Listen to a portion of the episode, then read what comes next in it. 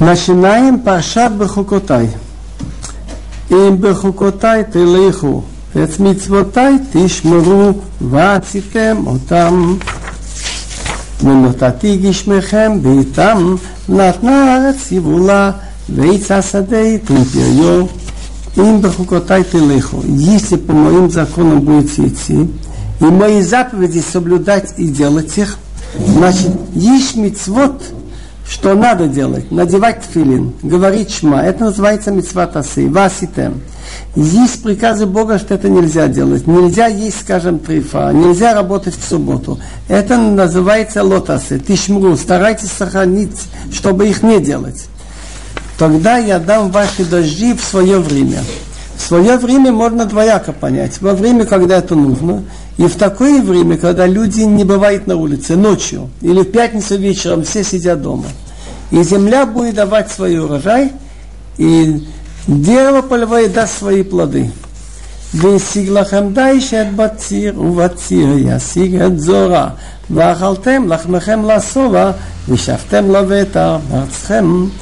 будет у вас так много молодьбы, что молодьба затянется до уборки винограда. А уборка винограда затянется до посева. Другая браха. Будете есть хлеб до сыта. Организм будет хорошо работать. И то немного, что будете есть, вы будете чувствовать сытость. Ведь человек сыт не от того, что он поглотил, а то, что организм его из этого переработал. И будете сидеть уверенно в вашей стране.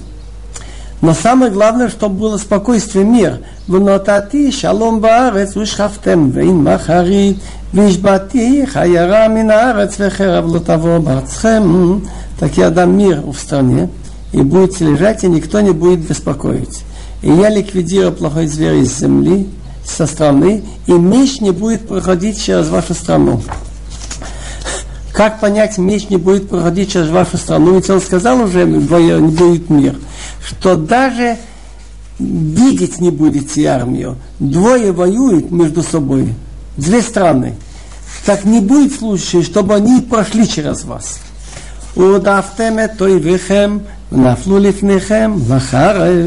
И будете гнаться за вашими врагами, и они падут перед вами. А как понять от меча?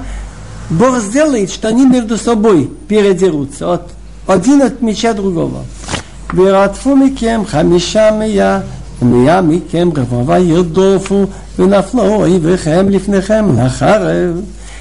из вас, значит, не очень сильно, а средний из вас, слабый из вас, будут гнать пять за сотню, и сто из вас будут десять тысяч гнаться. И ваши враги будут перед вами падать от меча. Интересно, пять будут гнаться за сто, это один на двадцать, а сто на десять тысяч, это один на сто. Так получается так, что чем больше людей выполняет Тору, то качество усиливается много. Уфанити алейхем, вифрити этхем, вирбити этхем, акимоти отбрити этхем. И повернусь я к вам, и расположу вас, и размножу вас, и установлю мой союз с вами. Вахалтем яшан, ношан, вияшан, митнихадаш, тоцию. Будете есть старое от старого, а старое будете убирать перед новым. То есть, то, что урожай из двух-трех лет будет очень хорошо сохранен, и нужно будет куда-то его убирать. Теперь духовные обещания, присутствие храма, присутствие пророчества. «Понатати мишкани бетохем, волотигал навши этхем». «Я дам мишкани, мое присутствие среди вас, и вы мне не будете противны». «Виталахти бетохем, вайтилахем, лилохим батем тилхилам». Я буду находиться среди вас, то есть присутствие Бога, пророчество. И буду вам Богом, и вы будете мне народом. «Ани адыну ялохехем». אשר הוצאתי אתכם מארץ מצרים, להיות להם עבודים, ואשבור בתות ולכם, ולך אתכם כמיהו, я השם ואשבור, который вывел вас из Египта, чтобы быть у них рабами. И я сломал. Вот в Ямо есть такие две деревянные с обоих сторон. Так я разломал. Мотот улхем, как это сказать? «Воэшбо мототулхем, я сломал шесты вашего яма, Я уже сказал, что это, ярмо это как дуга надевается, а с обоих сторон есть такие как, деревянные, что держат, поддерживают. И я вас провел комиюс. Комиюс значит с поднятой головой. Здесь кончается брахот, а потом начинается проклятие. Так интересный вопрос вообще. Как понять вот эти все обещания? Ведь, как известно, у Бога нет расчета на этом свете. Ч- человек может быть хорошим и делать много добра, но не обязательно, чтобы на этом свете у него все шло удачно. И мы знаем, многие цадыки, Авраама Авину все время в изгнании и испытании. Конец получился потом хороший. И мы знаем много негодяев, которые живут удачно и умирают. И остается им на том свете наказание. Есть случаи, что и на этом дают кое-что, но, как правило, этого нет. Так Рамбам отвечает, да, Рамбам. Для, для каждого человека лично нет, но для еврейского народа Беэрец Исраэль есть. Что это неестественно, что если люди соблюдают субботу, в седьмом году не обрабатывают землю, нет разврата, нет взяточничества, тогда идут дожди во время, и замечательный урожай, и враги, если нападают, имеют поражение. И если начинается разврат, нарушение субботы, пропадает вера в Бога, то начинаются неприятности с нападениями врагов, и начинается неурожай. Для Ам Исраэля в своей стране это есть. Это является одной из несим мистарим, тайные чудеса. И то, что написано в этой главе, одна из удивительнейших доказательств, что Тора от Бога. Что выполнилось вот то, что написано, что если мы не будем слушать то, что Бог говорит, будем изгнаны. И в Торе сказано, что земля будет отдыхать. То, что она не отдыхала, когда вы были на ней, точно выполнилось первый раз, что шестьдесят девять лет. Что надо было отдыхать Шмита, они не отдыхали. И как раз в семидесятом году отдыха, что должны были отдыхать, они, они тоже это работали. Так они были изгнаны в, семь, в том году, что нельзя было обрабатывать землю. И получается, что семьдесят лет первое вавилонское пленение было точно по числу лет, что они нарушили. Еще удивительные вещи есть. Что есть мидраш, что Бог обещал, что евреи не будут изгнаны, пока не наберется триста девяносто лет, что они грешили. И вот в книге Иезекииля написано, что ты э, лежи там на одной стороне триста девяносто дней за грех десяти колен. И когда накопилось триста девяносто лет грехов, были изгнаны десять колен, государство Израиль. Так удивительная вещь, что в этой главе двадцать шестой, начиная от четырнадцатой фразы, где начинается проклятие, и кончая сорок четвёртым посук, сорок третьим, так точно триста девяносто слов. И есть гарантия, что несмотря на то, что мы будем изгнаны, и земля будет пустынна, и все это точно выполнилось, народ сохранится и вернется. Ну, сейчас сделаем перерыв.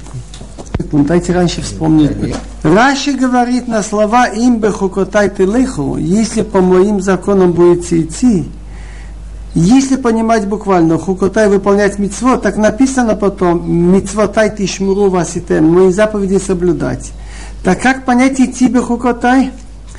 Изучать их, стараться выполнять, трудиться, чтобы изучать, чтобы с целью выполнения. Им бехукотай телеку, шетию амилим батура, что вы трудились. Интересоваться знанием этого. Теперь начинается проклятие. Интересно, в Торе есть Ваикра двадцать шестая глава и, два, и в Хумеш Дварим пятая, Второзаконие двадцать восьмая. Почему в двух местах? Рамбан очень правильно подмечает, что это первое идет о первом изгнании, а в Хумеш Дварим о втором изгнании. И это замечательно видно. Тут речь идет о том, что страна будет отдыхать то, что она не отдыхала, когда вы были на ней. И уже подсчитано, что шестьдесят девять шмитот евреи работали. И изгнание было тоже семьдесят лет. В семидесятые шмиту они были выгнаны. Тут не написано, что мы будем рассеяны по всему миру. В другой, в Хумеш Дварим, двадцать восьмой главе, где второе изгнание, написано: «Рассеет тебе Бог по всему свету, от одного конца до другого, среди всех народов. Вефицхо адиной бехола амим, микци хаарец ват кци хаарец», от конца света и до конца света. Это когда выполнилось. Тысячи лет назад это не было выполнено. В основном евреи были в Африке и Азии. Небольшая, ничтожная часть была в Европе. Ну, чуть-чуть в Испании, в Германии очень почти не было. Это выполнилось на наших глазах лет пятьдесят назад. Что из Бубе, спасаясь от Гитлера, нет места на земном шаре, где бы не были евреи. Там написана интересная вещь во втором изгнании. Что Бог уведет тебя и царя, что ты поставишь над собой. Как понять царя, что ты поставишь над собой? Есть в Торе закон, что руководство страны должно быть только в руках семьи Давида. Во втором храме были руководители не из семьи Давида. Что ты поставил над собой? Нанесет на тебе Бог издалека народ, что язык его ты не знаешь, как летит орел. Это только на второе изгнание может быть, потому что в первом изгнании Ассирия и Вавилон были более близки, язык знали их, а вот римляне нет. Довольно далеко относительно. И символ у них тоже был орел. И это удивительно все. Предсказания выполнились. Удивительно выполнились слова о том, что земля будет пустынна, вы будете отдыхать в стране врагов, и земля будет пустынна. И это удивительное явление, чтобы плодородная земля около тысяча восемьсот лет, фактически никто ее не освоил. Ведь римляне не были дураками. То же самое византийцы, то же самое крестоносцы. Все хотели занять и освоить. Но как-то не получалось. Она все больше и больше разрушалась. Если взять все путешественники, вольнее один востоковед, один Базилий, русский дипломат, все они удивляются, что нигде они не видели такой, такой, такую пустынность. И урожаи прямо рекордные в мире. Рядом Сирия и Египет тоже довольно отстала, но все-таки лучше. Все пишут о многих бездомных собаках, что о болотах пишут, что крестьяне иногда убегают и бросают свои клочки из-за налогов, становятся бандитами. И так из года в год все больше и больше. Это выполняли слова Бога, что «Ваарец теазив мем», страна будет пустына. Гафрит вамелах, как будто посыпали серию и соль. Сожжена вся земля. Лот изарав лот ацмиях, не сеется и не прорастает никакой травы, как с дома и Амура. И все народы будут удивляться, почему такой гнев на эту страну. Теперь начнем эти слова проклятий. «Вим лот ишмеу ли влот асуит кола митцвот аиле». А если меня не будете слушаться и не будете делать все эти митцвот, значит, будем идти по очереди. Раши перечисляет тут на основании предания семь грехов. Начинайте с нежелания изучать Тору. Вы им лот и шмули, не захотите слушаться, не захотите трудиться в Торе. Потом начинайте не делать. Вы им бехукотайте массу. Мои законы станете презирать. То есть тот, кто делает, смотреть на него с презрением. Вы им смешпатайте галнавшхем. Мишпатим – это отношение между людьми. Будете ненавидеть этих людей, которые хотят судить именно по Торе.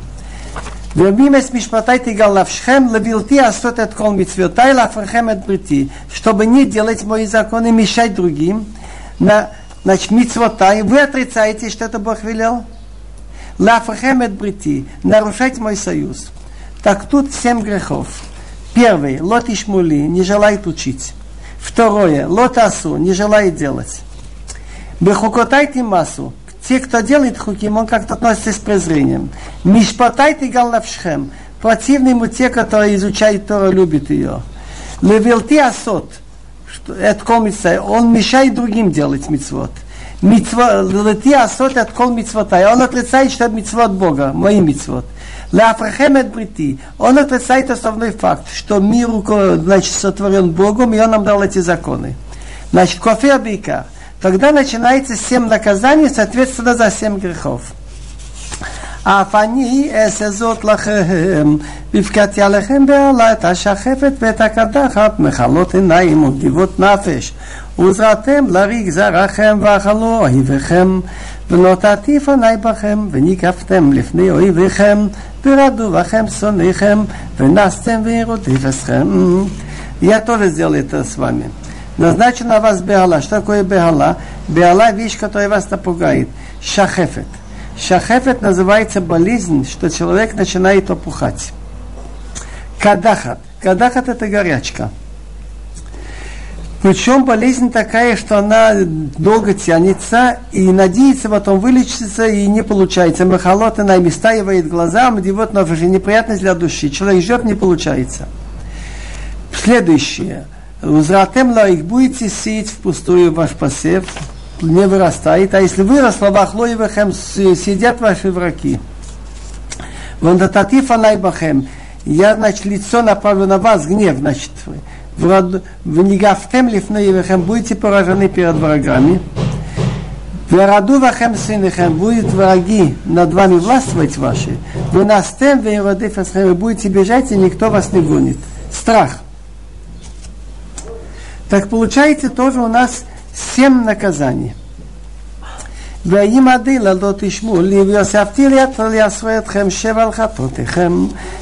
при этом не будете меня слушаться, так я буду вас наказывать всем за ваши грехи. Значит, отец бьет сына до тех пор, пока он не скажет: папа, я больше не буду. Если вы это не поймете, то опять будут наказания.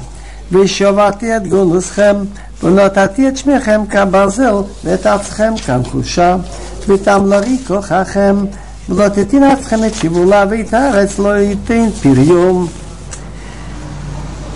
Значит, за семь грехов семь наказаний. Неправильные переводы семь раз. Бог не наказывает больше, чем человек сделал. Вешавати от гонусхем.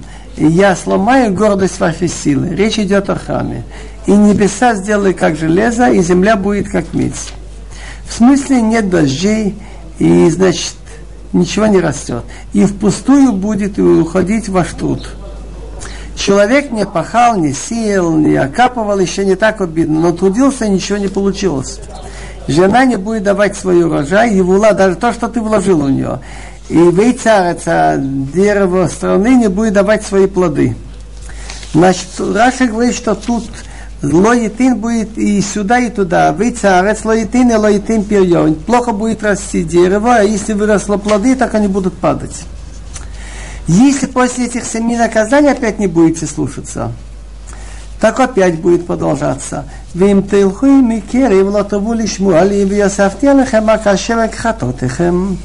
Слово «кери» можно объяснить несколькими переводами. Таргум, унклос переводит кашью. Если будете самой бикери, кери, твердостью, значит, влатобулишма, и не захотите меня слушать, я надобавлю на вас сюда, шевакхатесам, всем соответственно вашим грехам. Есть еще объяснение кери от слова микре. Если будете со мной идти случайно, иногда да, слушать мицва, иногда нет. Рамбам говорит, очень интересное объяснение, что если человек имеет какую-то неприятность или народ, он должен знать, в конце концов, все от Бога. И случайности нет. Это нам кажется случайно, но есть причина.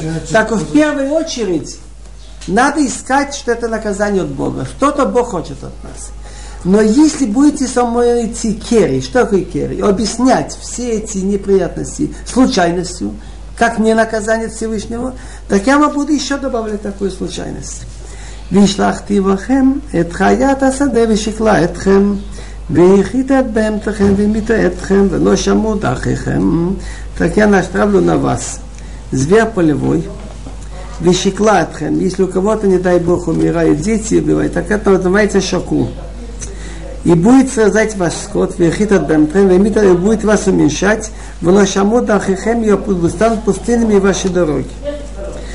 Так рассказывает Мидраш, что были случаи, это бешенство, что иногда овцы кусали, и люди умирали от этого.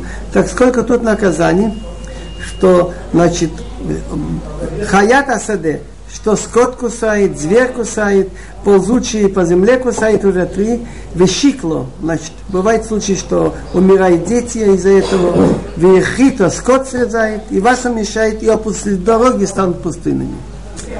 ואם בעילה לא תבשרו לי והלכתם עמי קרי והלכתי אף אני עמכם בקרי וכיתי אתכם גמון ישב על חטאותיכם. А если при этом лоти в Расуле, вы не примете это как наказание от меня, и будете со мной идти керри с твердостью, или объяснять это случайностью, так я с вами буду идти бекерри с твердостью, и буду вас бить, я также всем за ваши грехи. והבאתי עליכם חרב מוקמת נקם ברית ונספתם על אוריכם ושילחתי דבע בתוככם וניתתם ביד אויב. Я на вас наведу меч, который будет мстить, месть за союз, за завет нарушенный. Значит, за то, что вы нарушили завет со мной, и вы соберетесь в ваши города. И так как люди будут в городах скучены, и голод, и она вещелах ты дела птахем, и она эпидемию дам на вас, и винитатем вы будете отданы в руку врага. Бешеври лохем, маты лехем, вияфум, эсалашим лахмехем, бетану эхад, вешива лахмехем бамишкал, вахалтем, лот избаум. Тем, что я сломаю до вас опора хлеба, значит, и будут печь десять женщин хлеб ваш в одной печи, из-за отсутствия дров, значит, и хлеб будут возвращать по весу, и еще проклятие, будете есть и не будете сыты. Я сам вспоминаю во время войны, что я съел два кило хлеба в один раз и остался голодным.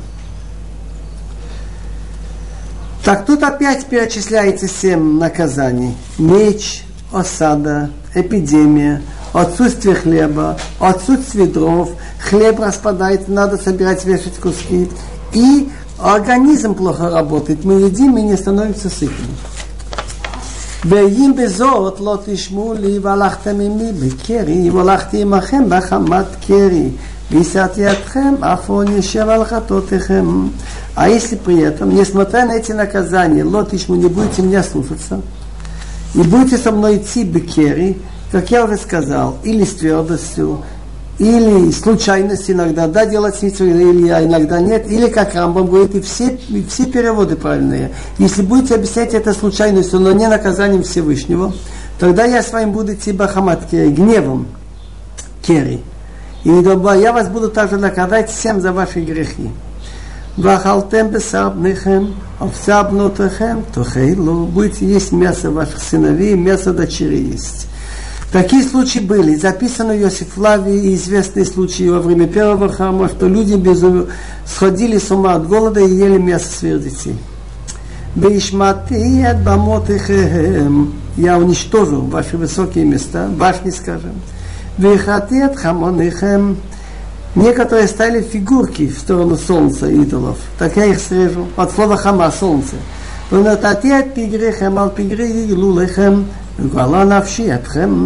И сдам я, что ваши трупы будут с, с, с этими, с обломками ваших идолов. И вы мне станете противно. Люди опухли от голода, принимают какой-то идол, целуют его и умирают. Как понять, вы мне станете противно, что... Вещилук шхина, присутствие Бога, я отойду от вас, не будет пророчества, например. Но татье торехем харба, вашимоти от мигдышехем, велуари абрех нихохахем.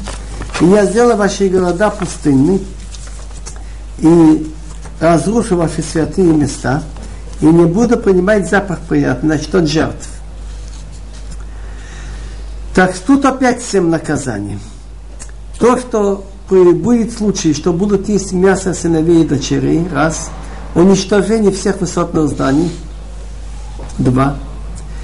Падает и валяются трупы людей вместе с обломками идолов, три.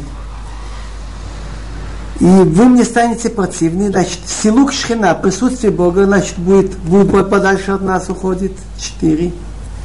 Разрушенные города, орехем хаба. Вот эти места, где люди шли в храм, станут пустыми вашими от мигдешихем, и не будет жертв рех нихохахем, ресем. Вашим от я нет, арец. Вешамому алеой вехем маешвим, бам.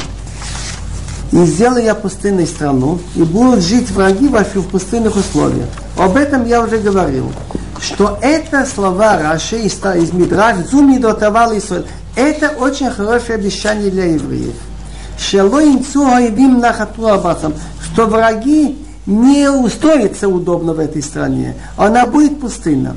Допустим, что Эрец-Исраэль было бы освоено, скажем, как Бельгия, как Голландия. Это намного затруднило бы, отложило бы приезд евреев в нее. Бог пожелал, чтобы страна ждала. Я даю сравнение, как если выйти на улицу и выбросить, скажем, каждый день пять-шесть тысяч шкалим монет. И прийти вечером. Какая вероятность, что мы найдем их? Вероятно, кто-то все-таки подберет. Но что важнее, кусок земли, который был всегда заселен, вот этот кусок, была земля обработана, плодородная, ведь они все-таки все, которые разрушали страну, хотели освоить, и как-то не получилось. Земля намного важнее, чем деньги. И все завоеватели, все войны за, за, за территории. И вот получилось так, что все те, кто занимали, все больше ее разрушали. Так пожелал Бог. Ваши моти они, и я сделаю пустыней. И говорит Рамбан, написано это лет восемьсот-семьсот назад, вот увидишь, говорит он, эта страна находится на пересечении многих этих путей. Она святая для многих религий. И все хотят ее освоить, и стараются, крестовые походы. И вот увидишь, что Бог сказал, я сделаю пустыней, она ждет. И никто ее не сумеет занять. Это показывает, что Бог сделал так, что мы еще вернемся.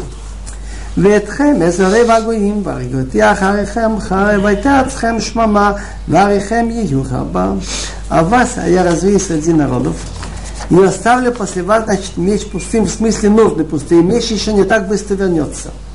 И будет ваша страна будет пустынная, и города будут разрушены.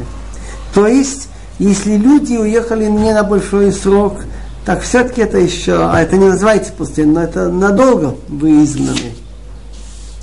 А астирце харец эт шаптотео, коимеа шамаватем беацоивехем, астишбат харец вирцат эт шаптотео, коимеа шамат ишбот эт ашер ло шафта бешаптотехем, шифтхем алео.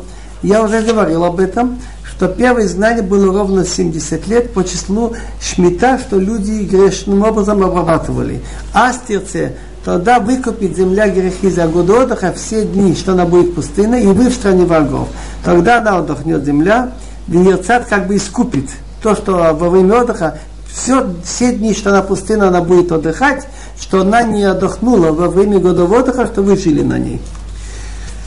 Теперь еще проклятие, которое выполнилось, что евреи в изгнании появляется у них ну, страх. Зашатались листья, кажется, что за ними гонится. Раши приводит из Ехескель четыре и приводит подробно этот счет, сколько лет они грешили, что триста девяносто лет грешили десять шватим, и потом еще сорок шесть лет до Иудеи. Значит, получается так. Если в сто лет два раза по пятьдесят, пятьдесят лет, семь лет шмита и один йовель восемь, так в сто лет шестнадцать лет не надо было обрабатывать. А за четыреста лет, четыре раза по шестнадцать, шестьдесят четыре, шестьдесят четыре, еще тридцать пять лет, семь шмитот, получается ровно, что они обрабатывали шестьдесят девять шмитот и в семидесятых были изгнаны. והנשארים בכם, והבאתי מועה בלבבם בארצות אויביהם, ורדף אותם כל עלי נידף, ונשאו כניסת חרב, ונפלו והם רודף. А те, кто останутся из вас, я в их сердце внесу мягкость в стране врагов. Так будет преследовать голос, лист, который наштукнул о чем-то, будут бежать, как от меча, и падать, и никто не гонится. וחשלו איש באחיו כמפני חרב עודף אויב ולא תהיה לכם תקומה לפני אויביכם и будут спотыкаться один еще с другого, как от меча, а никто не гонит. и не сумеете подняться из перед вашими врагами. Есть дружь, что евреи все-таки являются единым народом, и если кто-то может повлиять на другого, чтобы он вел себя лучше, он это не делает, он какую-то ответственность имеет, так выходит, что вы спотыкаться один через другого за грехи другого. Ваватем багуим влотивахлаэтхем мерацейвехем. Аватем багуим, пропадете среди народов, вы разбросаны и потеряли друг друга.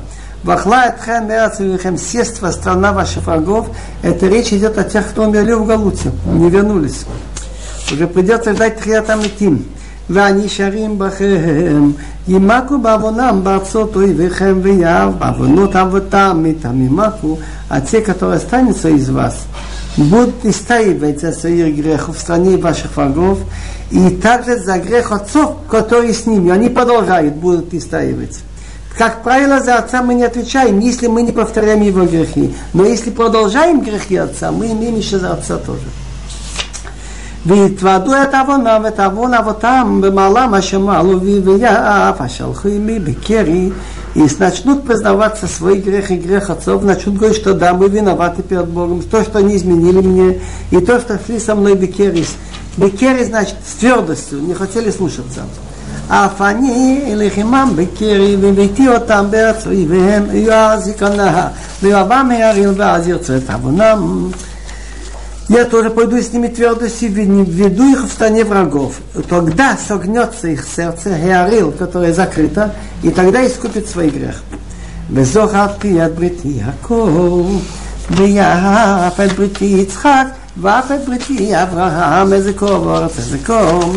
Вспомни мой завет с Яковом, и также мой завет с Ицхаком, и также мой завет с Авраамом вспомнил, и землю я вспомнил. תעזיב מהם ותראה את שבתותיה בשמה מהם והם ירצו את עוונם יענו יען משפטי מעשו ואת חוקותי יגול הנפשם.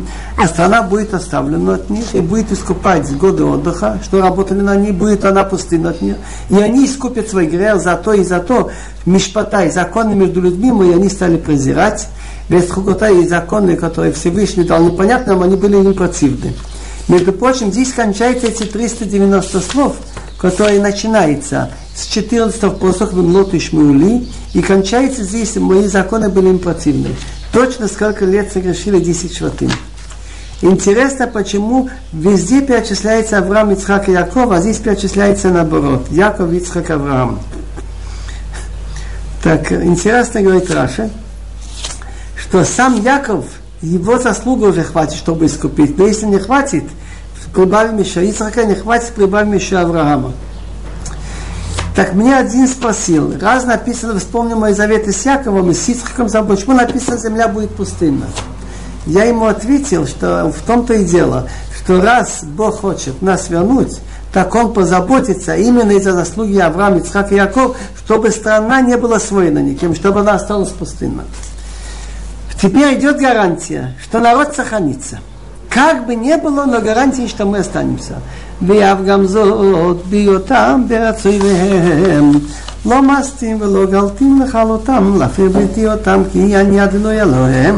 это также, также и то. Будучи в стране врагов, ломастим, я их не стал презирать, влогалтим, они мне не опротивили. Лахалотам, чтобы уничтожить их, Леафим, это научится мой завет и с ними, потому что я Ашемир Бог. Талмуд говорит, не случайно тут есть четыре выражения, ломастим, влогалтим, лахалотам, лафир бритиотам, о четырех галутах. Так ломастим во время Веспасиана, во время изгнания второго, логалтим, они стали их презирать во время греков, нашлись великие люди, как Шимон а-Цадик и другие, Маковеи, лахалотам, я не допустил их уничтожить во время Амана, Лафе прийти и там, нарушить мой завет с ними, все эти галута, потому что я Бог во время Гогу Магог. Все они сохранятся и еще вернутся в свою страну. Захотела им брит решеним, ашер отцет йота, меац мецраим ленеагуим, бьет лаем лелеиман ядиноим, эйле ахуким вамишпатим ватурот, ашер натан алиной бено овим бейсоил, васинай бьяд душем. Вспомни им завет с прежними, что я их вывел из страны Египет. При глазах народов, стать им Богом, а не Ашем. Это хуким. Хуким это непонятные нам законы. между Богом и людьми, мишпатим, то, что Бог велел отношения между людьми, как судить, веаторот. Раши говорит, это в Мидраш два мнения. Раба Акива говорит, Торот есть законы Охата, Тобыла и вся, а в основном мнение Торот, что есть два учения, письменное и устное, что Бог дал между ними и евреями на горе Синай через руку Моше. Значит, получается так, что устная Тора также с горы Синай, как и письменная. До поры до времени, значит, она была устная, и письменная тоже, пока Бог ему велел записать. А устный велел ему не записывать. Можно это сказать. Хочу небольшое объяснение. В двадцатом посуке написано, что и в девятнадцатом. В девятнадцатом посуке «Ванатати ашмехемка барзел, ветацхемка хуша», что в случае, если евреи не будут соблюдать законы Торы и будут упорно все нарушать, так небеса я сделаю как железо, а землю я сделаю как медь. И интересно, что в проклятии Моше Рабейну перед смертью, где он говорит о втором изгнании, в Хумеш Дварим, глава двадцать восемь, там написано по-другому. «Вихаю шамеха ашер ал рошха нехошет, и будут твои небеса, которые над твоей головой, как медь, а земля, которая под тобой, как железо». Другими словами, рядом идут дожди, но над тобой, в том месте, где еврейская земля, твои небеса будут как медь. В смысле, как медь, нет дождя. А земля, которая под тобой, как железо, дает плохие урожаи, нет урожаев. Так там, в проклятиях Моше Рабейну, говорится, небеса как медь. Тут написано, небеса как железо. Здесь речь идет о первом изгнании. Какая разница? Если взять железо и медь, и если охлаждается воздух, так быстрее потеет медь. Медь более теплопроводная, на ней быстрее появляются капли влаги. На железо меньше. Так здесь небеса будет как железо, то есть дождя нет, а земля как медь, какая-то сырость появляется, и то, что вы посеяли, гниет. Это хуже, чем там. Там, где в Дворим написано, там написано, небеса будет как медь, то есть дождя нет, только чуть-чуть сырость.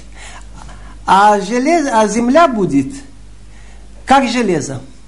Гнить не будет, но и сыро, но и влажности нет.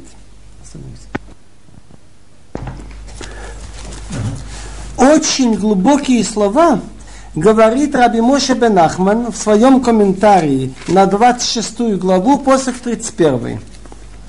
Об изгнании евреев и о всех несчастьях и лишениях, которых их постигнут, написано в двух местах Торы. Ваикра, двадцать шестая глава, и Дворим, второзаконие, двадцать восьмая. Зачем два раза проклятие? Так он говорит очень интересную вещь, что изучая внимательно то, что написано в Ваикра двадцать шесть и в Дворим двадцать восемь, мы видим большую разницу. И ясно видно, что Ваикра двадцать шесть говорит о первом изгнании, а Дворим двадцать восемь о втором изгнании. И вот его доказательства. Тут написано, что я уничтожу в посух тридцатом, Ваикра двадцать шесть, фигурки, которые вы поставили идолов к солнцу, я срежу. Будут валяться и трупы людей, и обломки идолов. Значит, как нам известно, первый храм был разрушен за три греха. А вода зара, отошли от веры в Бога, служили идолам. Был разврат и проливание крови. Первый храм написано, что земля отдохнет, то, что она не отдыхала при вас, и вы отдохнете, но в стране врагов. Так подсчитано, что евреи нарушили семьдесят раз закон об обработке земли в седьмой год Шмита. Раши делает этот подсчет, что пророк Йехескил в четвёртой главе вспоминает, что, что десять колен триста девяносто лет грешили, после этого еще тридцать пять лет, тридцать шесть лет грешили Иуда и Биньямин, получается четыреста тридцать шесть лет, не соблюдали мицвот и Тору. в каждые пятьдесят лет надо было отдохнуть земле семь лет шмита и один год ювел. восемь раз за пятьдесят лет. За столетие шестнадцать. За четыреста лет шестьдесят четыре. И еще тридцать пять. шестьдесят девять. И год изгнания тоже был годом, когда нельзя обрабатывать землю. Так получается, что семьдесят лет они нарушили шмита. Написано у нас в Талмуде, что я вам велел шесть лет обрабатывать землю, а седьмой год, чтобы она отдыхала, показать, что земля дана вам Богом, а вы это не сделали, вы будете изгнаны, вы отдохнете, и земля отдохнет. Так семьдесят лет было точно вавилонское изгнание, как написано в Ирмияу, Шивим Шана, и в Даниил, и в Деврея Ямим. Так там написано, Ваикро, Тирце Хаарец Шафтоте, земля отдохнет за годы, и вы отдохнете в стране врагов. Во втором изгнании не было разврата, не было службы идолам, но что было? Синат хинам. Еврей напрасно ненавидел другого еврея. Разбились на партии. Одни считают, что нужно воевать, что бы ни было. Другие говорят, что в результате войны мы не победим, а будет очень много уничтожено людей без пользы. Эти считают, что вы пресмыкаетесь перед римлянами. В общем, один еврей смотрит на другого, как на врага. Синат хинам. Что написано во втором изгнании Дворим? Там не написано, если... Там про идолы. Там написано: «Вихая им лот ишма бекола аденой алеха». Если ты не будешь слушаться голоса Бога, соблюдать его заповеди. То есть, не написано про разврат, не написано про идолы, но не будешь слушаться Бога. Если еврей без причины, не имея оснований по Торе, ненавидит другого, это большой грех. Там написано, что нанесет на тебе Бог издалека народ, как летит орел, народ, язык которого ты не понимаешь. Иса адиной алехо гой мирахок микци хаарец, кашер иде ханаша гой ашалот ишма лешоно. Это только во втором изгнании. Римляне были далеки от Израиля, и язык они не понимали ихний. А вот здесь первое изгнание, Ассирия и Вавилон, они были близкими и знали их язык. Во втором изгнании написано: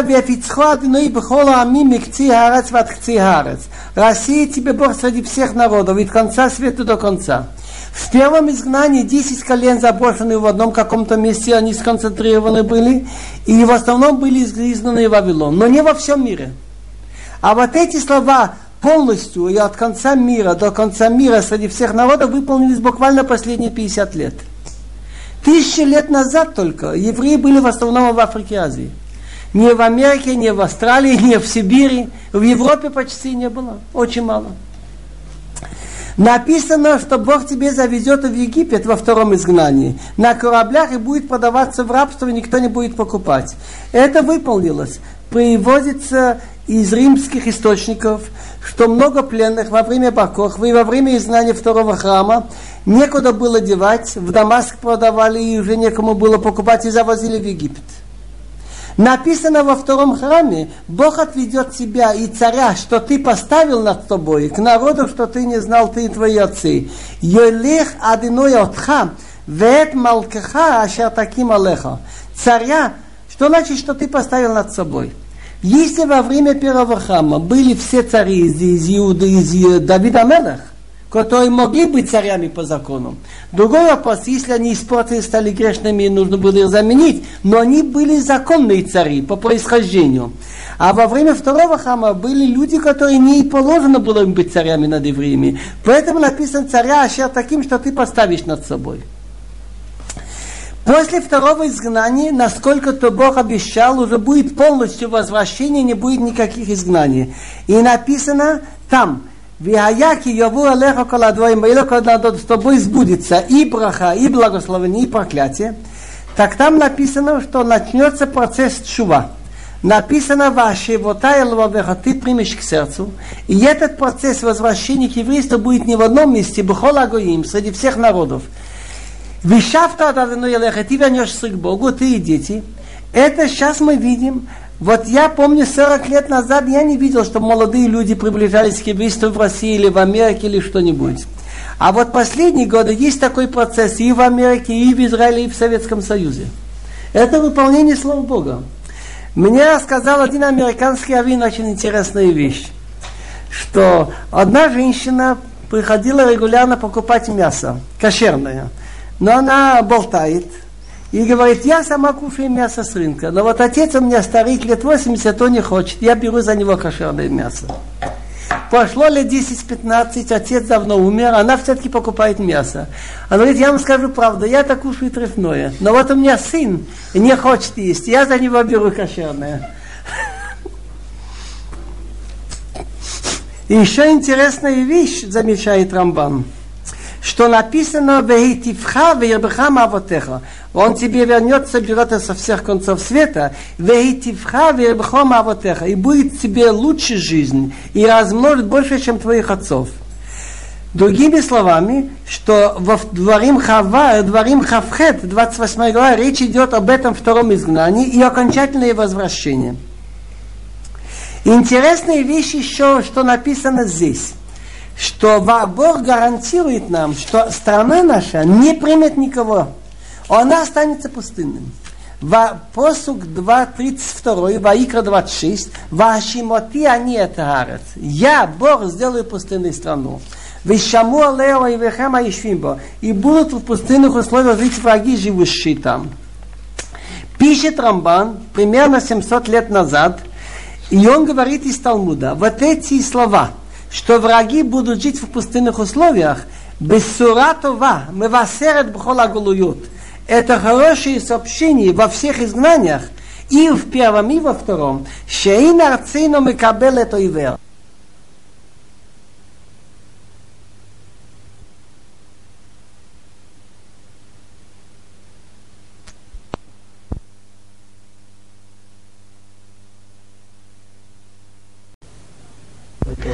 Так, страна наша не принимает врагов. Почему? Допустим, что люди заняли бы ее, и стала бы страна как Бельгия, как Голландия.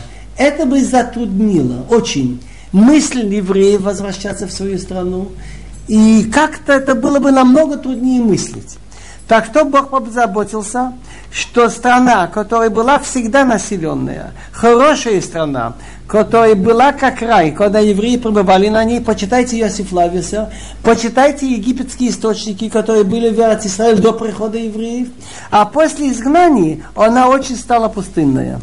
Если взять все путешественники, они удивляются, что нечем прожить, нигде не найдешь работы, и не хватает хлеба. Страна должна возить хлеб. Никакие промыслы там не идут. Ни рыболовство, ни гончаны, ничего нет. И все удивляются, почему это так. Нельзя сказать, что римляне были идиоты. Они просто воевали, чтобы разрушить страну. Или византийцы, или, допустим, эти же египетские там ищемиды, или вот эти крестоносцы. Все они хотели занять, построить дома, посадить сады. Почему-то получилось так, что Бог позаботился, что страна все больше и больше разрушалась. И я даю пример очень, что если я каждый день возьму бумаг, так десять-двадцать бумажек по тысяче шкалим или по сто долларов, и где-то выброшу утром, в пять утра, и потом приду вечером в пять искать, я, не, нет гарантии, что я их найду. И даже если этот опыт повторяет двадцать-тридцать раз подряд. А земля намного ценнее, чем деньги. Все войны фактически были за кусок территории. И вот никто не поднял эту землю. пятьдесят лет, объясним случайно, если сто лет, но тысяча восемьсот лет, пока евреи не вернулись, она была пустынна. Теперь удивительная вещь есть. Люди нашли интересную вещь, что в Торе зашифровано в, почти в каждой главе содержание. Так вот, в подтверждении слова Рамбан, что первое изгнание было сделано Вавилоном, то очень часто есть шифр сорок девять. Написано в Тилим, глава шестьдесят два, посук двенадцать, «Имрот адыной амарот город». Слова Бога, они чистые. «Кесев царуф», очищенное серебро, «балила арец», это открыто на земле, музуках шиватоим. Очищено слово шиватаим, Раши в Гморе Псахим, шестьдесят восьмой лист, страница первая, говорит сорок девять раз, семь раз семь. Значит, теперь мне понятно, почему сорок девять это шифр. Так, если взять в Ваикра двадцать шестой главе, посох двадцать пятый, там написано «Внитатем беядоей», вы будете отданы в руку врага. От этого бет, отсчитаем сорок девять буквы, мы найдем бет бамишкал. От бет бамишкал сорок девять буквы найдем ламет, посох двадцать восьмой волахти. Бавел. Бавел. То же самое нашли во многих местах, например, Брешит. От Тав отсчитаем сорок девять букв и найдем Вав. Еще сорок девять найдем Рейш, еще сорок девять Сейтора. И в конце Хумаш, благословение Якова Дитцем, кончается этим словом содержание Торы. Везот аша диберлаем авием вайворахатам. Вот это благословил Отец и сказал им. Так от Тав везот сорок девять отсчитаем, будет Вав, еще сорок девять Рейш, еще сорок девять Сейт. Опять Тора. В первом начале Хумаш Брешит Тора, в конце. Может быть, это случайность. Так возьмем Хумаш Шмот. Отав Шмот, Вила Шмот бен Исраэль, читаем сорок девять, найдем Вав, еще сорок девять, найдем Рейш, еще сорок девять, найдем Хей Тора. Может быть, опять случайность? Кончается постройка переносного храма Мишкам и делает одежду для священников. Так написано «Ваяз эцахошен» в главе Пкудов, последний, Тхилет. Так от Таф отчитай сорок девять опять Вав, а сорок девять Рейшей, Тора в начале, Тора в конце. Хумеш Ваикро, так если пять хумашим сделать как в центре Ваикро, а ветки Брешит и Шмот справа, Бамидбар Дварим слева, так у Ваикро от Юд отсчитать семь буквы будет Хей, еще семь буквы будет Вав, в общем имя Всевышнего. И то же самое в Гдошим. Получается как бы символично, что Тора дана Богом. Но интересно, что Бамидбар и Дварим тоже Тора, но обратно. Другими словами, если идти, вот как в Хумаш Брешит, Тора, потом ниже Тора, там будет Тора снизу. То есть, Вайдабира Ашем Аль Моше, от Хей будет от Тора, сорок девять отсчитаем будет Рейш, еще сорок девять Вав, еще сорок девять Тав. И то же самое в конце Бамидбар, где граница Израиля. Виаца Агвул, граница пойдет Зифрона. От этого и сорок девять отсчитать будет Рейш, потом сорок девять Вав и Тав, и то же самое в Дворим. Это как-то не объяснить случайностью. И ученые пробовали еще несколько мест, они были очень сильно удивлены. Илюша Рипс положил вычислительную машину, несколько микроскоп, он пришел ко мне в один свеч и говорит, у меня руки и ноги дрожат. Показалось, что в одном месте, где начало Ваикра, несколько псуким только, зашифровано двадцать пять раз слово Аарон через равные промежутки. И слово «карбан» шесть раз, и имя Бога по числам Фибоначчи, и слово «Моше». Он пробовал, сумеет ли человек написать этим количеством букв, получилось, что нет. По теории вероятности невозможно. Так, остановимся. Ключу, да? И еще надо обратить внимание, что в Ваикра двадцать шестой главе, посох сорок четыре, написано так. «Вияв гамзот». Но также и это гарантируется. Биотам берацивеем, будучи в стране их врагов, ломеастим, я их не стал презирать. Велогалтим, они мне не опротивили. Лехалотам, допустить их уничтожение. Леафебрити там, нарушить мои союзы с ними, ки они одной алоем, ибо я Ашем мир Бог.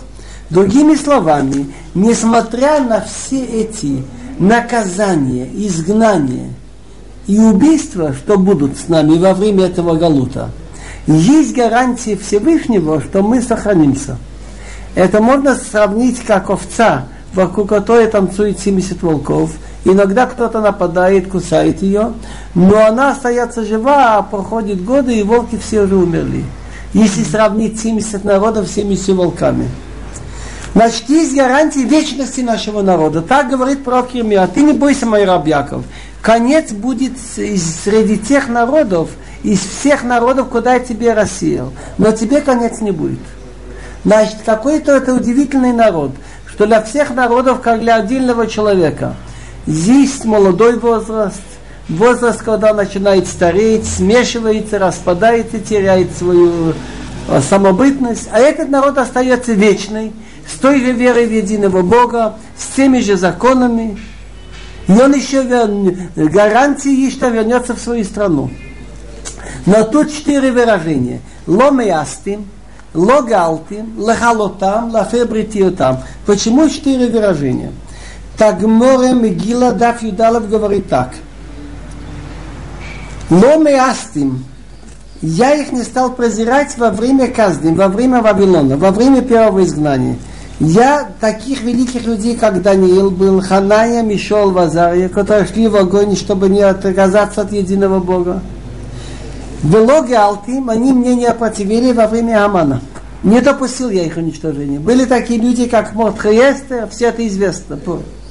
Дальше идет изгнание во время греков, то есть не изгнание.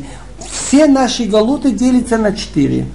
Вавилонский, раз. Потом мы были в своей стране, но все-таки под игом Персии. Это Амана. Потом следующие идут греки. Лехалотам я не допустил уничтожить еврейский народ. Во время греков были такие люди, как Шимон ха-Цадик, Матитья бен Йоханан коэн гадол, Маковеи, которые воевали за то, чтобы остаться евреями со своей верой. Леофея брети и том нарушить мои советы с ними во время римлян, что были всякие великие люди, возбитие раби Иуда Аноси, который записал Мишнайот, ки они одной елим я и Бог, леотид ловой, во время будущего, война Гогу Магога на этой территории, ничего не получится, мы останемся. Эйн калума валашон шелетедбэм, никакой народ не завладеет ими. Я сделал ошибку, когда я сказал, что эта фраза «Слова Бога чистые, очищенное золото семикратно сорок девять раз» написано в Тилим шестьдесят два. Я ошибся. Это в Тилим двенадцатая глава, посук седьмой. Интересно, у Ваикра в двадцать шестой главе написано, что если вы не будете слушать и не будете делать заповеди, будете, будете враждебно относиться к тем, кто выполняет законы, будете отрицать что-то от Бога, то пойдут наказания. Перечислены семь видов грехов и, соответственно, семь наказаний. А потом написано «Веим ады». Если будете идти керри, то я тоже пойду к керри. Так я хотел остановиться на три вида перевода слова керри. Таргум Йонатан бен Азиэль переводит бекерри беарай. И это объяснение принимает Раши, что будете мицво выполнять не систематически, не ежедневно, а по настроению. Бекерри от слова микре, случайно. Иногда надевает тфилин, иногда нет. Иногда соблюдает шаббат, иногда нет. А ведь мы поклялись на горе Синай выполнять все, что Бог сказал. Если будете выполнять керри как случайность, тогда я тоже с вами буду идти. Есть другой перевод, «Унклус бекашью», что обыкновенно, когда отец бьет сына и говорит, слушай, за что ты так делал? Пока сын не скажет, папа, больше не буду, он его наказывает. Когда он говорит, больше не буду, перестает, перестают наказания. Так все наказания, что бывают в жизни у народа и у человека, он должен понимать, как перст от Бога, что что-то надо исправить. Им роэ адам ши исурим баим алав, если перед что-то неприятность в жизни, первым делом Ефашпиш Бемасов посмотрит на свои дела. Что-то там он, надо исправить. Если он не находит, что исправить, пусть он усилит изучение Торы, он найдет что-то у него не гладко. Так, если вы будете идти керри с твердостью, не обращать внимания, вы будете продолжать вести себя, как вели. Так, если вы будете идти керри бекаши с твердостью, я тоже с вами буду идти с твердостью. Это перевод значит «унклус».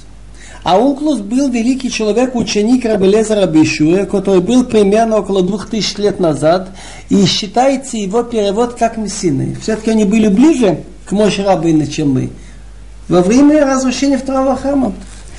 Есть еще третье первое объяснение Рамба, мне оно очень тоже нравится, и возможно, что когда Бог велел писать слово «кер», он имел в виду все эти объяснения. Что если вы будете принимать наказание как случайность, не наказание от Бога, а это случайно, это могло быть и с другими.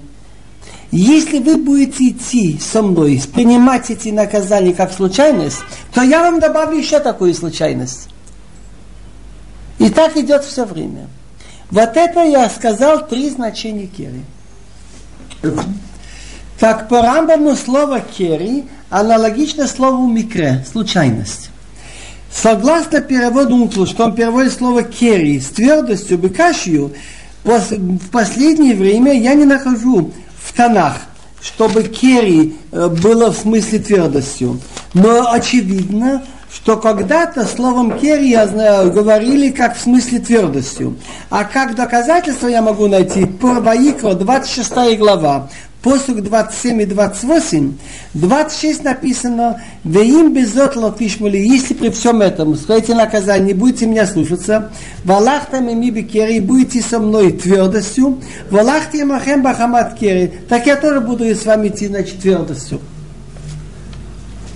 וידבר אדוני אל משה לאמור דבר אל בני ישראל ומתו עליהם מי ישקיע פי נדר ולקחה נפשות אדוני ויקחה הזכר מבין עשרים שנה ועד בין שישים שנה ויקחה חמישים שקל כסף ושקל הקודש ואם נקבה היא ויקחה שלושים שקל. Бог говорил Моше, чтобы он сказал: «Дабир, говори детям Израиля и скажешь им, человек, кияфли, если вы говорите недер, обед». И он поговорил слово эрех. Эрех — это примерно оценка. Если он сказал на слово эрех и сказал это на людей, берха, и так и во время Бейт-Микдаш, если он сказал: «Я даю эрех этого человека во имя Бога», так он должен дать пожертвование на храм. Будет воярка, будет так, на мужчину от двадцати лет до шестидесяти, пятьдесят шкалим, шекел акодеш, а если женщина тридцать.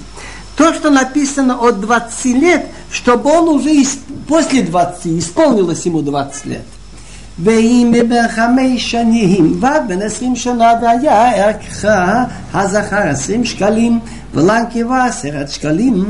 А если от пяти лет и до двадцати, значит, уже исполнилось пять, хотя бы день его в шестой, после пяти лет, так будет слово эрех, если я сказал на мужчину двадцать шкалим, а для женщины десять.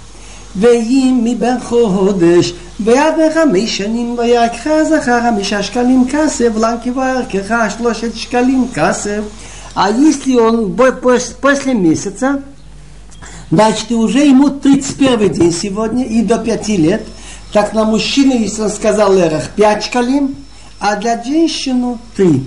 А если меньше месяца он сказал эрех, ни копейки он не обязан. А теперь больше, чем шестьдесят, а если он сказал на человека, который больше шестидесяти, выше, уже исполнил шестьдесят, так на мужчину пятнадцать, а для женщину десять. Интересно, что если мужчина от двадцати до шестидесяти, то пятьдесят и тридцать. А если, значит, от шестидесяти до пятнадцати десять, мужчина теряет больше. Там было пятьдесят, он стал пятнадцать. Меньше, чем одна треть. Женщина только одна треть. Потому что женщина старее теряет меньше. Если бабушка дома, это больше пользы, чем от старика, в смысле хозяйства. Теперь, если человек обещал, так он должен отдать, если он не дает, на него грех. Так рассматривает, если он не имеет возможности отдать, но можно из его имущества взять. И оценивают, что можно у него взять. Оставляет ему какой-то минимум. Это как долг. «Веймаху меакеха веймидолев меакоин верихото акоин». Если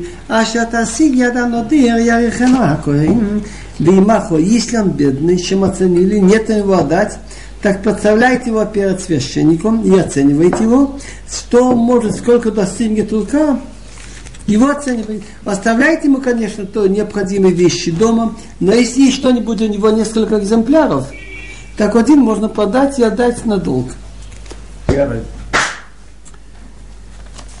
ואם בהימה אשר יקריבו ממנו לקרבן לאדוני כל אשר ייתן ממנו לאדוני יהיה קודש לא יחליפנו ולא ימיר אותו טוב ברע ורע בטוב Вимамея мир бейма бивхима ваяхут мурато гия кодыш. Это есть мицва, что то, что ты назвал карбан жертвой, нельзя менять. Значит, если бейм бейма, если скот, что из него приносит жертву во имени Бога, все, что он даст от него во имя Бога, будет свято. Он может, например, сказать не на всю эту же, не на все животное. Он может сказать, скажем, вот нога ее, что была у Лайли Шломин. Тогда она продается тому, кому нужна такая жертва. И вот эти деньги, сколько стоит вот эта часть, за эти деньги покупается соответственная жертва. Так есть мицва лоя халифену. Не имеет он права менять или сказать, вот это будет взамен этой. И на иврите есть слова взамен. Зу тмурадзу, зу халифадзу. Так какие бы выражения ни сказал, хорошее меняет на плохое или плохое на хорошее, если он будет поменять, так оно остается в той же святости, и то, на что он поменял, тоже становится святым. Я объясню это конкретнее. Он назначил какую-то жертву Ола. Потом он думает, она худенькая, вот у меня есть получше. И он, значит, говорит, вот это будет вместо этой. Так он хотел, чтобы святость вышла из той и вошла в это. И ничего не получилось. И это свято, и это. Или наоборот. Он, значит, он хотел, очень у него хорошая была жертва, он хотел на хуже. Хорошее на плохое или плохое на хорошее, как бы он ни менял, святость входит в другую тоже. И он еще имеет грех. Но яхлифену нельзя менять. Теперь, как быть, если жертва получила какой-то, ну, ущерб, скажем, ослепла, сломала ногу, так она уже посульная жертву, тогда ее надо выкупать. Она уже нечистая для храма.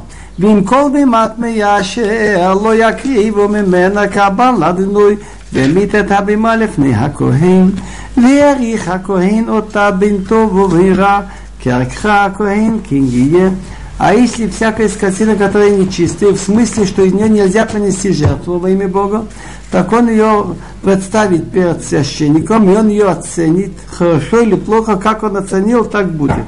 Значит, тогда ее продают, и за эти деньги они получили святость, нужно купить другую жертву.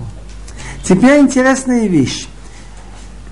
Допустим, ее оценили четыреста. Так любой человек ее покупает, платит четыреста.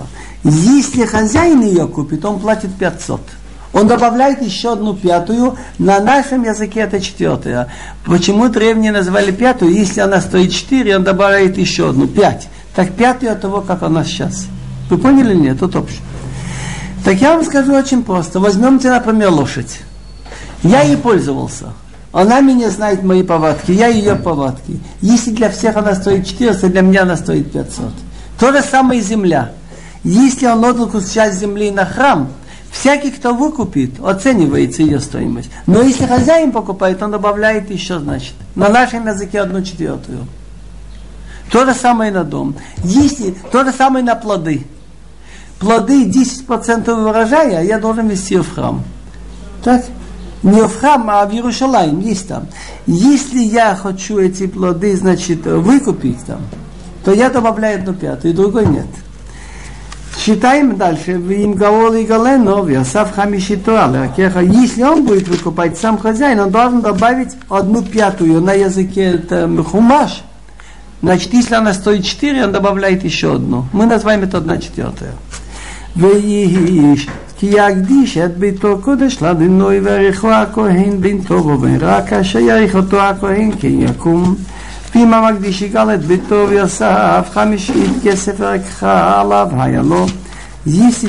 отдаст дом свято, значит, на храм, во имя Бога, оценивает священник, какое оно хорошее или плохое, как он оценил, так остается.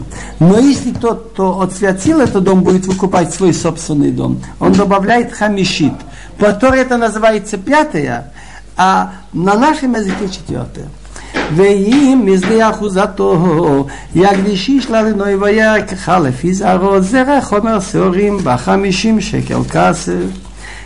наследственное поле отдает человек на Бога, на храм, так оценивается по площади, сколько можно посеять. Хомер – это триста шестьдесят литров. Место, где можно посеять триста шестьдесят литров ячменя, выкупается за пятьдесят шекель. Шекель – это примерно старинный рубль. Значит, мы знаем цену полей. Что тогда, во время Торы, три тысячи двести, скажем, пятьдесят-шестьдесят лет назад, оценивалось поле, где можно посеять триста шестьдесят литров ячменя, пятьдесят рублей. Это, конечно, если сразу после юбилея. אם משנת היובל יקדיש שדה ירקך יקום ואם אחר היובל יקדיש שדהו וחישב לו הכהן את הכסף על פי השנים הנותרות עד שנת היובל ונגרע מהכחל. Если он после юбилея он даст поле на храм, остается по этой оценке пятьдесят шкалим. Так как сорок девять лет осталось, значит каждый год шекель еще какая-то часть. А если после юбилея он даст поле, так он высчитывает сколько, деньги на основании, сколько лет осталось до юбилейного года, умещается. Скажем, если двадцать лет осталось, так двадцать шкалин, тридцать лет, тридцать шкалин. И то же самое, если он будет выкупать, он добавит больше, на одну четвертую, или как Тора называет пятая. ואם גאו לגאל את השדה המקדיש אותו טוב יסב חמישית כסף רכחה לה וקמלו. Если будет выкупать поле тот, кто его дал, так он добавляет пятую и остается. Это понятно. Это же самое поле. Я знаю все ее места, знаю, где ямочка, знаю, где выступ. Я привык. Если для всех она стоит четыреста, мне она стоит пятьсот. Я привык к этому. Я знаю в Ташкенте. Один подал дом отца, где он родился, где жил, и ему не шло в жизни, и что-то ему всегда хотелось купить, а Сокаловой, помню. И когда он купил намного дороже, чем все, стало ему приятно жить, он устроился как-то, каждый уголок ему мил, все он там знает. Если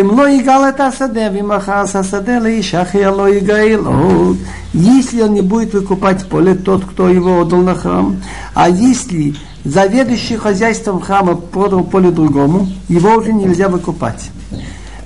Когда наступит юбилейный год, оно делится по кусочкам для священников, которые в это время работают там. Там могут делать огороды. Так поле,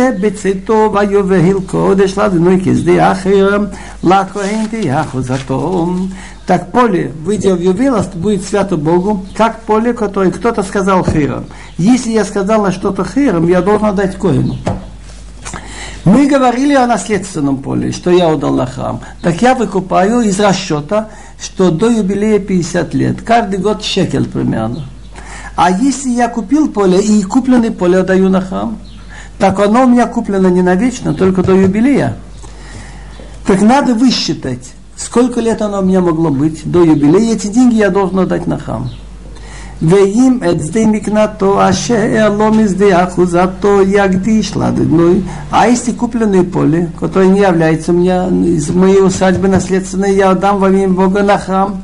וחישב לו הכהן את מכסת ערכך עד שנת היובל ונתן את ערכך ביום ההוא קודש לדגנוי. בשנת היובל ישוב השדה לאשר קנהו מאיתו לאשר לו אחוזת הארץ. Так если я, допустим, купил тридцать лет до юбилея, я оплатил, допустим, тридцать шкалин, так высчитывает, сколько я отдал, и должен эти деньги отдать. Сколько осталось до юбилея. Вехиша высчитывает священник оценку, сколько до юбилея, и отдает в тот день. Деньги идут свято на нужды храма во имя Бога. Потому что Бишната явила Йошуа Саде в юбилейном году, поле вернется, лаша канауны, ты у кого он купил, лаша лоаху затарат, что земля ему принадлежит по наследству.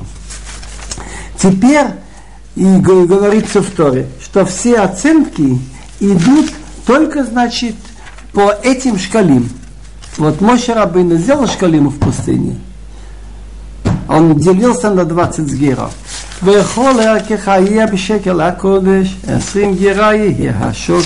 Все оценки должны быть по шекель. Вот этот шекель, что он, его давали на храм тогда, святой шекель. Помните, каждый давал полшекеля. А он делится на двадцать гера.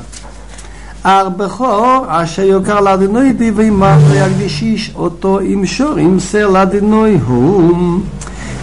говорили раньше, что если он на какое-то животное, которое назвал ее карбан, Как не может он сказать на другое животное, вот это будет взамен него, и со расчетом, чтобы та потеряла святость. Не помогает, еще имеет грех.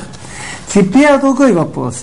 Это же самое животное, можно ли его изменить? Он, скажем, его назвал шламим, допустим. Хочется из него сделать корбан песах, или наоборот.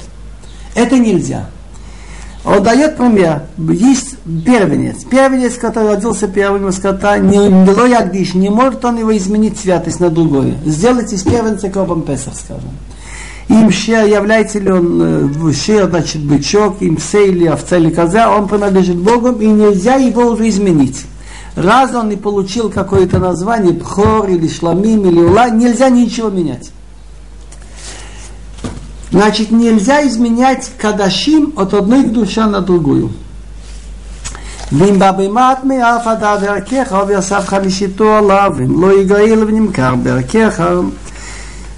скажем, человек решил отдать на храм нечистое животное.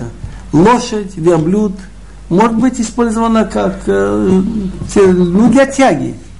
То же самое, что можно выкупать его, и деньги пойдут на храм. А если хозяин выкупит, он добавляет сколько? Значит, если все за четыре, он дает пять. Это бамимат. Если нечистое животное он отдал, он отдал на нужды храма, так он выкупает процентки. А если хозяин добавляет пятую? Если хозяин не будет выкупать, так он продастся по этой цене. Есть еще выражение херам. Так если сказали на какую-то вещь херам, оно принадлежит храму или коаним. Ах кол херам аша яхарием ишладнуим микол ашалло ми адамовима умезде афузато ло имахер ло игаил кол херам кодеш кадашем ху ладнуим.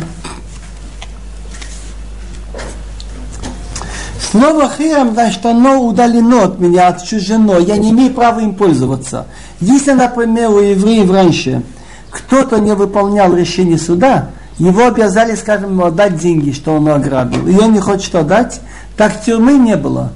Но объявляли херам, чтобы никто с ним не разговаривал, удалялся от него. И это практически за месяц-два надоедало, и человек исполнял решение суда. Так слово херам — это отчуждение, что я не могу этим пользоваться. В данном случае слово херам значит, что я отдаю это на святость. Об этом есть два мнения в Гемара. Одни говорят, что если кто-то сказал херам, это идет на ремонт храма, на храм. Другие говорят, что херам это идет на нужды священников, которые работают в этот день, когда он приносит. Рамбам так и говорит, что если кто-то сказал на вещь херам во имени Бога, то, что у него есть, сказал ли он на, на человека, на скотину, на поле, его, если он сказал херам, нельзя продавать, нельзя выкупать, это святая святых во имени Бога. Так что это нужно сделать. Он, скажем, на раба своего сказал херам, на нееврейского, так он должен быть отдан на пользование у этих коаним, которые работают в этот день, когда он приходит.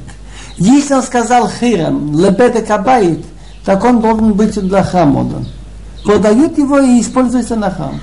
Если человек рабочей силы, так он будет работать в храме. Кол херам, ашер йохарам, ашер йохарам мин адам ло ипадемот юмат. Теперь мы раньше говорили, что если он сказал, что он дает оценку человека на храм, так он должен давать по возрасту, от двадцати лет там, до шестидесяти-пятидесяти.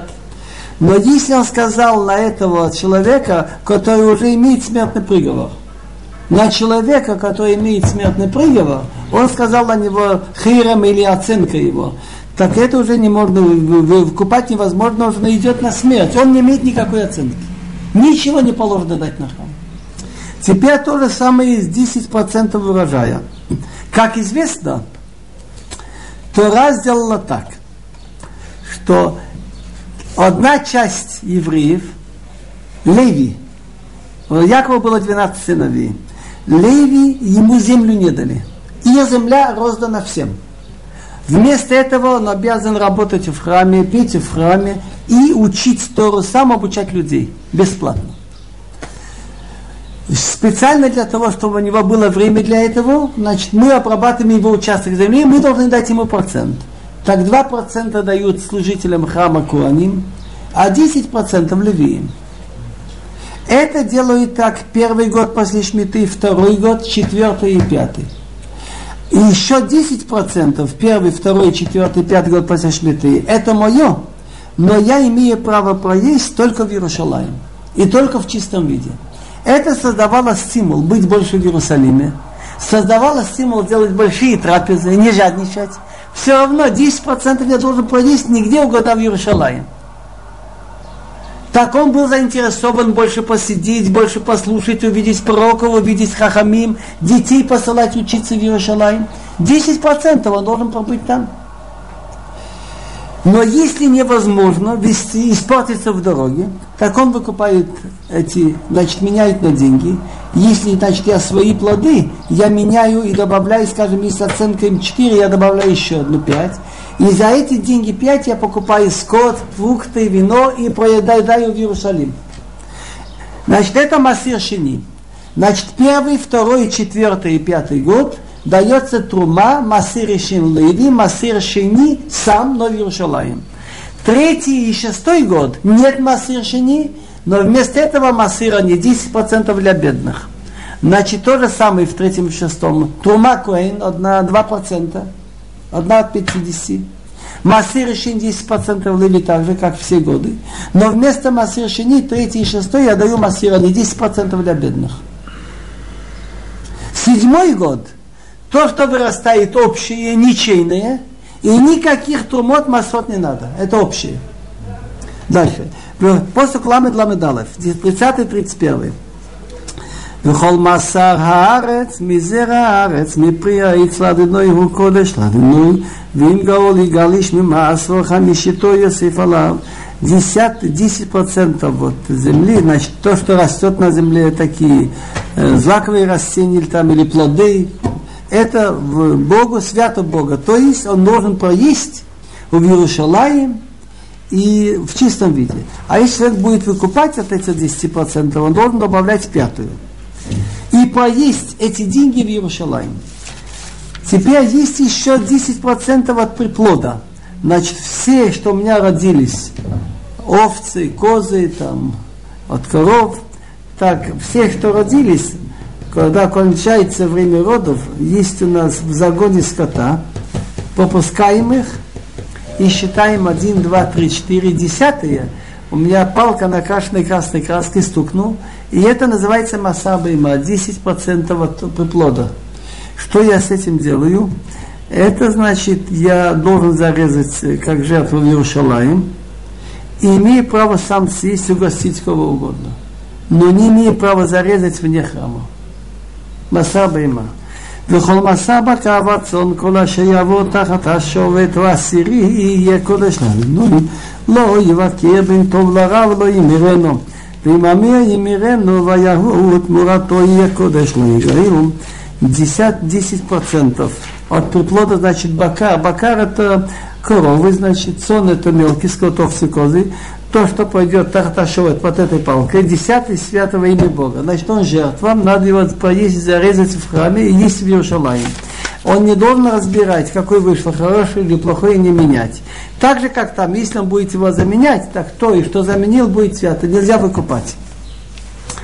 Этим кончается хумыш ваикро.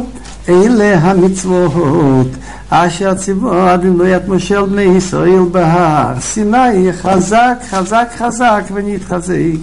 Это заповеди, что Бог велел Моше евреям в горе Синай. Этим кончился хумаш ваикро, который содержит в основном законы о храме, законы о священниках, законы о жертвах. Тут же законы о святости земли, что нельзя обрабатывать ее в седьмом году. И очень страшное предупреждение, что если мы нарушим Тору, то Бог будет ждать, и наступит момент, что будем изгнаны. И что с нами будет в изгнании? Причем тут речь идет в основном о первом изгнании, вавилонском. Потому что сказано, что земля отдохнет то, что вы не отдыхали. А еще после этого начинается Хумаш Бамидбар, где рассказывается события, прошедшие сорок лет в пустыне. И Моше Рабейну потом будет перед смертью повторять многие законы. И опять он прощается с ними, предупреждает их, что будет в случае второго изгнания. Эту неделю Бехукотай читать будут Мафтия Зирмияу последние в Псуким шестнадцатой главы, девятнадцатой, двадцатой, двадцать первой, и потом семнадцатая глава, кончая, кончая четырнадцатой. Пророк Ирмияу раньше говорит о том, что так как вы осквернили страну, оставили веру в Бога, мало того, что оставили веру в Бога, хоть бы ничего не делали другие культы, еще копируете какие-то идолы, поклоняетесь, нарушаете субботу, так я вас изгоню из этой страны. Но не думайте, что это навсегда. Наступят такие дни, что люди не будут больше вспоминать выход из Египта. Они скажут, мы клянемся Богом, который мог вывести евреев из северной страны и из всех стран. То есть он говорит об окончательном приходе. Теперь он говорит вот о чем. Адиной узи умо узи умнуси бьем цара илехеху гоим яву меавсиарец ויאמרו אך שקר נאכלו אבותינו הבל ואם בא מועיל היעשה לו אדם אלוהים והם עלו אלוהים. Он говорит об том ужасе, что в то время, что все человечество признает, что только один руководит всем миром, всей вселенной, и они откажутся от своих идолов, а вы копируете их идолы. А Ашем Бог Узи, моя сила, у Маузи, Маузи можно перевести оплот, Умнуси, умнуси, куда убежище в день беды, к тебе придут народы со всех концов света и скажут, только ложь нам передали предки, глупость, от которой пользы нет. Разве может человек сам себе делать божество, это не божество? Так он говорит про этих евреев того времени, когда был Ирмияу, что они скоро будут изгнаны. Они смеются, они не верят, что он пророк, что он от Бога. Поэтому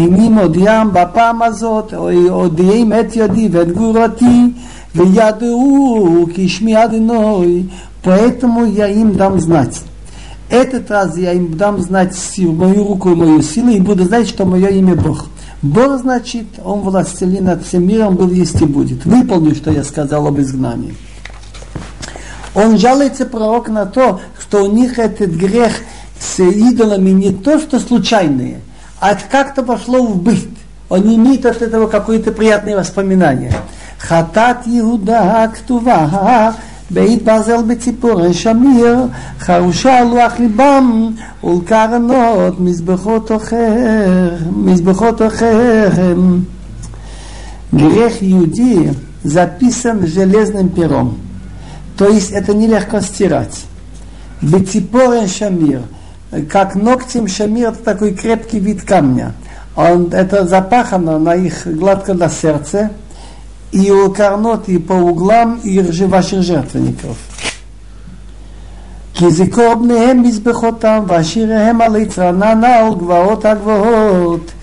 Точно так же, как кто-то вспоминает о своих детях, так они вспоминают, так с удовольствием поют свои жертвенники. Ашереем святые деревья, значит, дерево, ранон это сочное, ветвистое, на высоких холмах.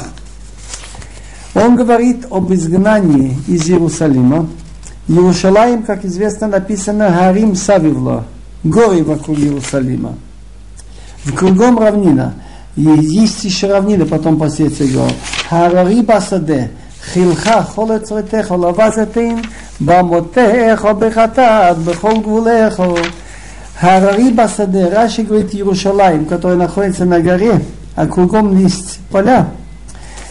Так хилха твое имущество, и все твои яйцойтеха, яйцойтеха ценности я отдам на разграбление. За что? За то, что у тебя есть боматеха, вышки, на которые служат идолам, это грех по всей твоей границе. Вешоматета увха минахлатха шанататилах. Веаватиха тривеха барата шало ядата кияиш кедахтем бапи адолам тукат. Есть слово «шмита». «Шмита» значит, нужно оставить землю, не обрабатывать год шмиты, седьмой год. «Вешомата» придется тебе оставить эту землю. За то, что ты не отдыхал те годы, так придется тебе от твоего наследства, что я тебе дал, придется оставить страну Эрец Исраэль. «Веаватиха» и будешь работать у своих врагов в стране, которую ты не знал. Потому что огонь вы раздули в моих ноздрях огонь, будет вечно гореть. Ко омар адиной, арур хагевер, шеифтар бадам, весам басар зро, омин адиной, ясур либо. Так сказал Бог, проклят тот человек, который надеется на человека, и опору свою, значит, басар. Басар, это в смысле на плоть. Плоть она опирается, а от Бога, значит, он опирает свое сердце. Он не понимает Бога внимания.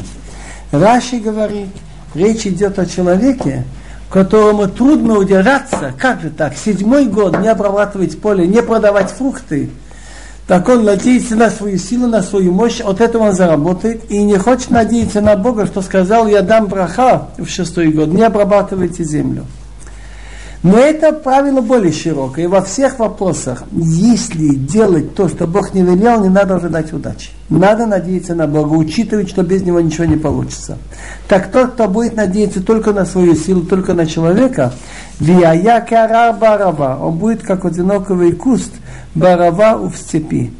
Было и реки, я вот он не увидит он, как добро придет. Вишахан, харирим, бамидба будет в сухости, быть в пустыне. Эрец млеха влотешив, страна, значит, заселенная, и не заселенная влотешив, и она не населена. Он наоборот он говорит, Баруха Гева, Шейфта Бадной, Ваядиной, Мифтахей, благословен тот человек, который надеется на Бога, так Бог так и будет ему надежды, будет ему помогать. Попоры.